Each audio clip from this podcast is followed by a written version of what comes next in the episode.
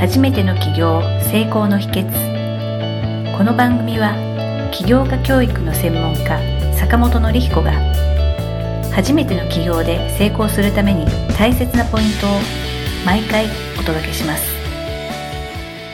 今日も最近のトピックから取り上げたいことがありまして、ギグエコノミーっていう言葉がすごく最近注目を浴びているようでして、このことを取り上げたいなと思っております。坂本先生、ギグエコノミーっていう言葉って聞かれたことってありましたでしょうか？いや、僕も今回森川さんに聞くまでこの言葉初めて知りました。あ、いえ、すいません。まあ、僕もあの、そう知ったばかりの言葉なんですけれども、ギグエコノミーっていうその言葉の意味をですね、ちょっと簡単にご説明させていただきますと、インターネットを通して単発のお仕事を受注する仕事の仕方を、まあ、指し示す言葉のようでして、最近の新しい働き方として使われるようになった言葉だそうです。ギグっていうのは何かっていうと、語源は英語のこれスラングみたいなんですね。例えばライブハウスですとか、クラブとかに行くと、よくあの、一夜限りのセッションみたいなものがあったりするんですけれども、それをスラングでギグっていうそうでして、そこから来てるみたいです。ちょうどあの、インターネットでです、あのたまたまこう出会った売り手と買い手が一度限りの単発のお仕事をしてて、それが終わったらまた解散するっていうところろから、まあ、ギグっていう言葉を使使われているそうなん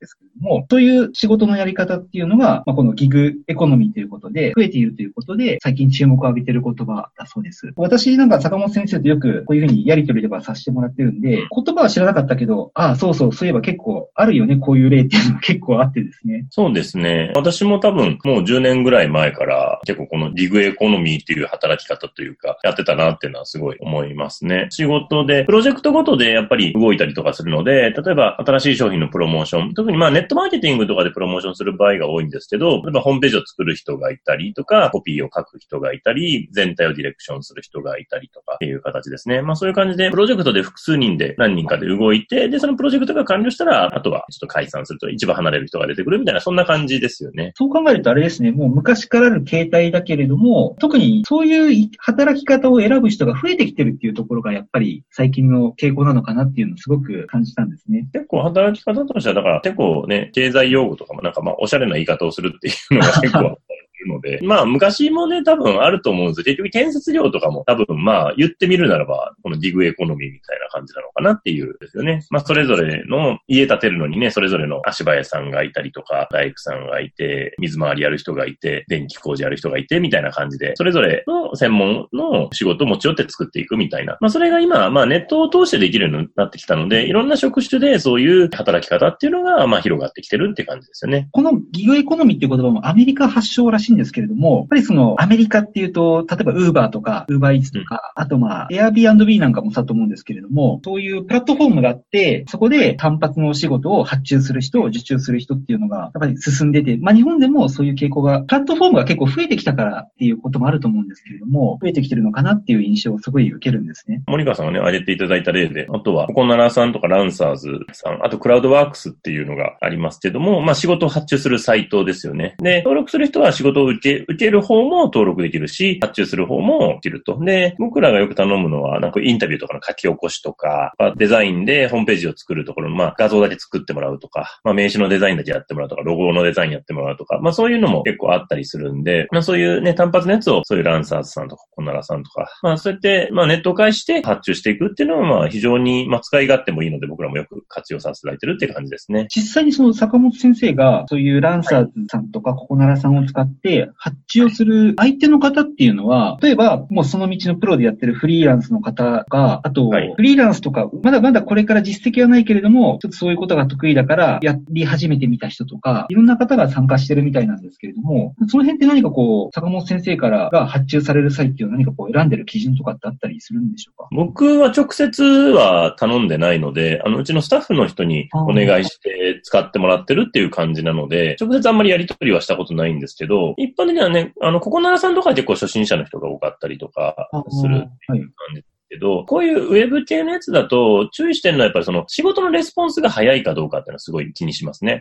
お願いしたのが期日までに上がってくるのかっていうとこですね。これが結構意外と大事で、フリーランスみたいな感じの方の仕事やると、特にネットだと顔を合わせてないので、お願いした仕事がちゃんと上がってこないとか、精度が良くないとかっていうのもあったりもするので、まあ、最初お試しで使って、で、よかったらその人になんか繰り返しお願いするみたいな、なんかそんな感じは多いですね。フリーランスで、まあ、お仕事を受けてる方っていうのは、腕が立つば本当に会社員の方の倍とか3倍とかの収入があるっていう方もいらっしゃるそうですので、仕事の質といいますか、納品した商品の質がそのままリピートにつながるかどうかっていうところだなっていうのを思いましたんで、多分これで収入をたくさん得られる人って、リピートしていただけるお客様が非常に多い人なのかなっていう印象だったんですね。で、リピートした後、なおかつ単価をちゃんと高く設定できる人ですよね。その安いから仕事をお願いされてるっていうだけだと、やっぱりなかなか厳しいかなとは思うので、まあ、そういう人がやっぱ収入としてもちゃんとしっかり得れるようになってくるかなっていうところはありますよね。実際、安いからっていうだけで選ばれてしまって、なんとなくアルバイトの人とあんまり変わらない感覚で使われてるのかなっていう印象を受けるんですね。使い勝手のいい、安い下請けみたいな。それがもちろん悪いわけではないんですけれども、もし自分のビジネスとか企業とか副業っていう観点からすると、もう少しこう単価を上げるために評価をしていただくにはどうしたらいいかとか、そういうところをしっかり考えて取り組む方が、まあ、多分ご本人のためにもなるのかなっていうのはすごく思うんです。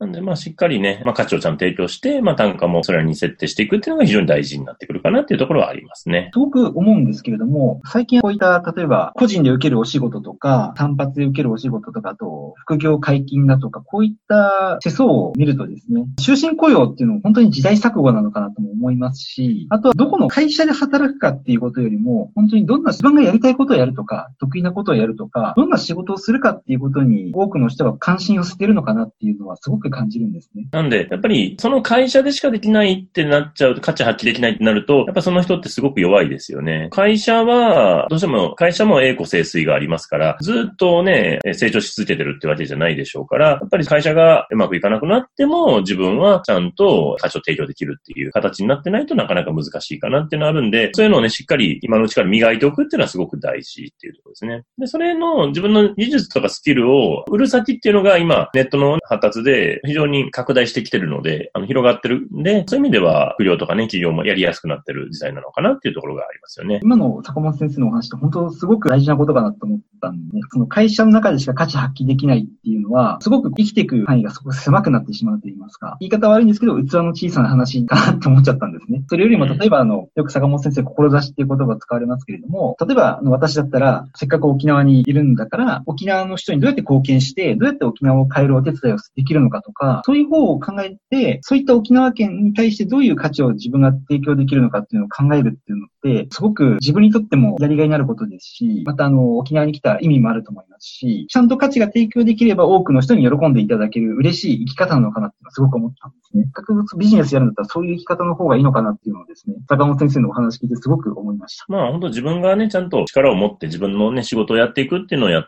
た方が、まあ楽しいですよね。単に人に使われてるだけじゃないので。それで、それがやりやすい環境が、まあ今、この本当ネットのね、出現で、本当にそれが整ってるので、まあぜひ皆さんにね、そういう本当の仕事力っていうのを身につけて、会社に縛られないね、生き方っていうのをぜひしてほしいなっていうふうにますよね。本当にすごくそう思いました。ありがとうございます。今はですね、ギグエコノミーという最近注目を浴びている言葉からいろいろお話を聞かせていただきました。坂本先生、本日もありがとうございました。ありがとうございました。